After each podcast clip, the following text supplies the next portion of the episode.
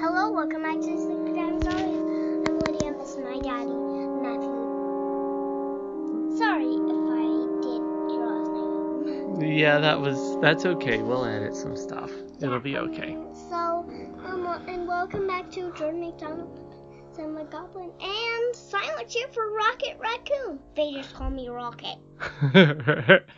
Wow, I think I did Curdie's voice. I like the voice you're doing, Rocket. Rocket. Yeah. Yeah, yeah. Um, Rocket. Lydia got a rocket for Christmas, and um, Um, I was made by Santa. correct. So, can I go back home now? No, we haven't even started the story yet. Rocket's being very silly. And it's Mm. just a reminder, it is chapter 27. Yeah. I repeat, it's chapter 27 if you Yeah. haven't heard that. Yeah, we're in the thick of it now, aren't we? Yeah, and it's gonna end soon. Yep, exactly right. We're getting near the end, and you can tell, can't you? Because things are turning into a crisis, aren't they? Yeah. And you know how I can tell it's a crisis? The How? title of chapter 27 is The Goblins in the King's House. Oh no! Yeah, they're in trouble now.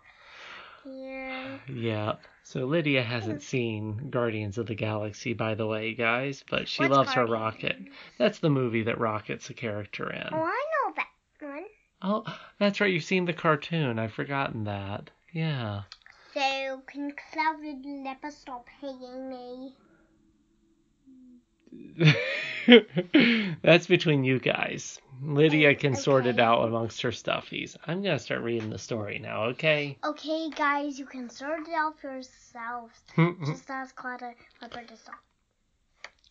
when Curdy fell asleep, he began at once to dream.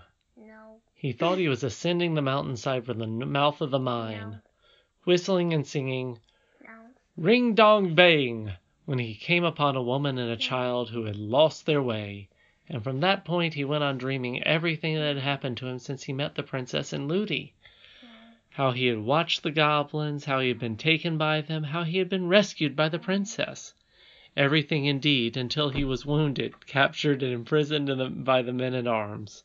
And now he thought he was lying wide awake where they had laid him, when suddenly he heard a great thundering sound. Let me pick them up, dear. Okay. Yeah.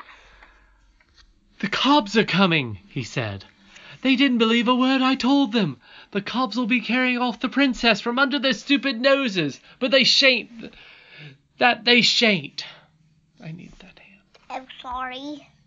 He jumped up as he thought and began to dress, but to his dismay found that he was still lying in bed. Now then I will, he said. Here goes. I am up now. I'm up now. But yet again. I'm sorry. He found himself snug in bed. Twenty times he tried, and twenty times he failed. In fact, for in fact he was not awake, only dreaming that he was. What? Ring dong? Ring dong! Um, Rocket, you're not a, you're not a, look on. Rocket, rocket, rocket. Uh, I'm not, like, you're, you aren't a, a This isn't a really good stopping place, Lid. Oh, sorry, but you're just weird. Mm-hmm, you're very tired. At length, in an agony of despair, fancying he heard the goblins all over the house, he gave a great cry. Then there came, as he thought, a hand upon the lock of his door. It opened, and looking up, he saw a lady with white hair, carrying a silver box in her hand, enter the room. She came to his bed, he thought, stroked his head and face with cool, soft hands, took the dressing from his leg, rubbed it with something that smelt like roses, and then waved her hands over him three times. At the last wave of her hands, everything vanished. He felt himself sinking into the profoundest slumber. That thing, that might be, um, her grandmother. I think that was her grandmother, but let's work on knowing when a finish when a sentence is done. Oh, sorry, why are you talking? Okay.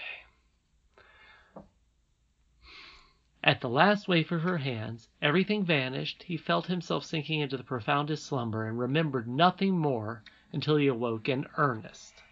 There we go. Now, what did you have to tell us? Um, I forgot. Did that sound like Irene's grandmother? Okay. The setting moon was throwing a feeble light through the casement, and the house was full of uproar. There was a soft, heavy, multitudinous stamping, a clashing and clanging of weapons, the voices of men and women, the cries of women, mixed with a hideous bellowing which sounded victorious. The cobs were in the house. He sprang from his bed, hurried on some of his clothes, not forgetting his shoes, which were armed with nails. Then spying an old hunting knife or short sword hanging on the wall, he caught it and rushed down the stairs, guided by the sounds of strife which grew louder and louder. When he reached the ground floor he found the whole place swarming. All the goblins of the mountain seemed gathered there. He rushed among them, shouting, One, two, hit and hew, three, four, blast and bore, and with every rhyme he came down a great stamp upon a foot, cutting at the same time at their faces, executing indeed a sword dance of the wildest description. Away scattered the goblins in every direction, into closets, upstairs, into chimneys, up on rafters, and down into the cellars. Curdie went on stamping and slashing and singing, but saw nothing of the people of the house, until he came to the great hall, in which, the moment he entered it, arose a great goblin shout. The last of the men at arms, the captain himself, was on the floor, buried beneath a wallowing crowd of goblins. For, while each knight was busy defending himself as well as he could, by stabs in the thick bodies of the goblins, for he had soon found their heads all but invulnerable, the queen had attacked his legs and feet with her horrible granite shoe, and soon he was down. But the captain had got his back to the wall and stood out longer. The goblins would have torn them all to pieces, but the king had given orders to carry them away alive, and over each of them in twelve groups was standing a knot of goblins, while as many as could find room were sitting upon their prostrate bodies. Curdie burst in dancing and gyrating and stamping and singing like a small incarnate whirlwind. Where 'tis all a hole, sir, never can be holes. Why should their shoes have soles, sir, when they've got no soles? But she upon her foot, sir, has a granite shoe, the strongest leather boot, sir, six would be right through. The queen gave a howl of rage and dismay, and before she recovered her presence of mind, Curdie, having begun with the group nearest him, had eleven of the knights on their legs again. Step on their feet! he cried as each man rose, and in a few minutes the hall was nearly empty, the goblins running from it as fast as they could, howling and shrieking and limping and cowering every now and then as they ran to cuddle their wounded feet in their hard hands, or to protect them from the frightful stamp stamp of the armed men.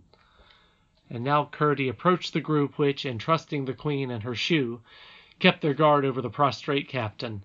The king sat on the captain's head, the queen stood in front like an infuriated cat, with her perpendicular eyes gleaming green, and her hair standing half up from her horrid head. Her heart was quaking, however, and when she moved about her skin shod foot with nervous apprehension. When Curdie was within a few paces, she rushed at him, made one tremendous stamp at his opposing foot, which happily he withdrew in time, and caught him round the waist to dash him to the marble floor but just as she caught him, he came down with all the weight of his iron shod shoe upon her skin shod foot, and with a hideous howl she dropped him, squatting on the floor, and took her foot in both her hands. Meanwhile the rest rushed at the king and the bodyguard, sent them flying, and lifted the prostrate captain, who was all but pressed to death. Pressed to death, what does that mean? It means that there were so many goblins on top of him, Lyd, that he'd almost been crushed underneath their weight. Oh my! Yeah, you'd have But- trouble breathing, I bet. But except their feet. Well, yeah, pretty much. I guess their feet were not on him, but yeah, that they were heavy, and they're all sitting on top of him. They were too heavy. Yeah, they were just like, and he was just. Exactly, yeah. It was some moments before he recovered breath and consciousness. Oh, good. Where's the princess? cried Curdie again and again. No one knew, and off they all rushed in search of her. Through every room in the house they went, but nowhere was she to be found. Neither was one of the servants to be seen, but Curdie, who had kept to the lower part of the house, which was now quiet enough, began to hear a confused sound of a distant hubbub, and set out to find where it came from. The noise grew as his sharp ears guided him to a stair, and so to the wine cellar.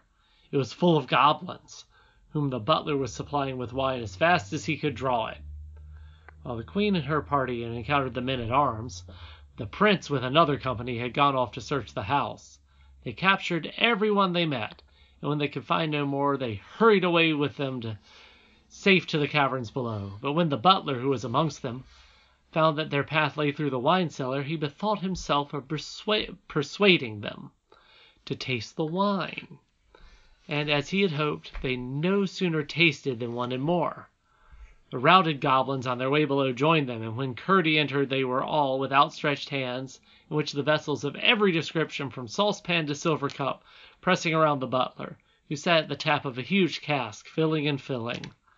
Curdie cast one glance around the place before commencing his attack, and saw in the farthest corner a terrified group of the domestics unwatched, but cowering without courage to attempt their escape. Amongst them was the terror-stricken face of Lootie, but nowhere could he see the princess. Seized with the horrible conviction that the prince had already carried her off, he rushed amongst them, unable to, for wrath to sing any more, but stamping and cutting with greater fury than ever. "Stamp on their feet! Stamp on their feet!" he shouted, and in a moment the goblins were disappearing through the hole in the floor like rats and mice. They could not vanish so fast, however, but that many more goblin feet had to go limping back over the underground ways of the mountain that morning. Presently, however, they were reinforced from above by the king and his party, with the redoubtable queen at their head. Finding Curdie again busy amongst her unfortunate subjects, she rushed at him once more with the rage of despair, and this time gave him a bad bruise on the foot. Then a regular stamping fight got up between them, Curdie with the point of his hunting knife keeping her from clasping her mighty arms about him, as he watched his opportunity of getting once more a good stamp at her skin-shod foot but the queen was more wary as well of as more agile than hitherto. The rest, meantime, finding their adversary thus matched for the moment, paused in their headlong hurry, and turned to the shivering group of women in the corner. As if determined to emulate his father and have a son woman of some sort to share his future throne, the prince rushed at them, caught up Lootie, and sped with her to the hole. She gave a great shriek, and Curdie heard her, and saw the plight she was in. Gathering all his strength, he gave the queen a sudden cut across the face with his weapon, came down as she started back with all his weight on the proper foot, and sprung to Lootie's rescue. The prince had two defenseless feet, and on both of them Curdie stamped just as he reached the hole. He dropped his burden and rolled shrieking into the earth. Curdie made one stab at him as he disappeared, caught hold of the senseless Lootie, and having dragged her back to the corner, there mounted guard over her, preparing once more to encounter the queen. Her face streaming with blood, and her eyes flashing green lightning through it, she came on with her mouth open and her teeth hmm. grinning like a tiger's, followed by the king and her bodyguard of the, of the thickest goblins. For the same moment in rushed the captain and his men, and ran at them stamping furiously. They dared not encounter such an onset. Away they scurried, the queen foremost. Of course, the right thing would have been to take the king and queen prisoners and hold them hostages for the princess, but they were so anxious to find her that no one had thought of detaining them until it was too late. Having thus rescued the servants, they set about searching the house once more. None of them could give the least information concerning the princess. Lootie was almost silly with terror, and, although scarcely able to walk, would not leave Curdie's side for a single moment. Again he allowed the others to search the rest of the house, where, except a dismayed goblin lurking here and there, they found no one, while he requested Lootie to take him to the princess's room. She was as submissive and obedient as if he had been the king. He found the bedclothes tossed about, and most of them on the floor, while the princess's garments were scattered all over the room, which was in the greatest confusion. It was only too evident that the goblins had been there and Curdie had no longer any doubt that she had been carried off at the very first of the inroad. With a pang of despair he saw how wrong they had been in not securing the king and queen and prince. But he determined to find and rescue the princess as she had found and rescued him, or meet the worst fate to which the goblins could doom him. Well, Wow. that's so worrisome. Isn't it? Yeah. But at least they drove off the goblins. But you're right, that is really worrisome. Do you think they'll be okay? Maybe, but um, everything turns out good at the end. You think so? Mhm. I hope so. Yeah, I guess we'll find out. Well, next time we will find out in chapter 28 of George MacDonald's The Princess and the Goblin, Curdie's Guide. Does that sound good? Okay, well, this is Matt. This is Lydia, and welcome back to CB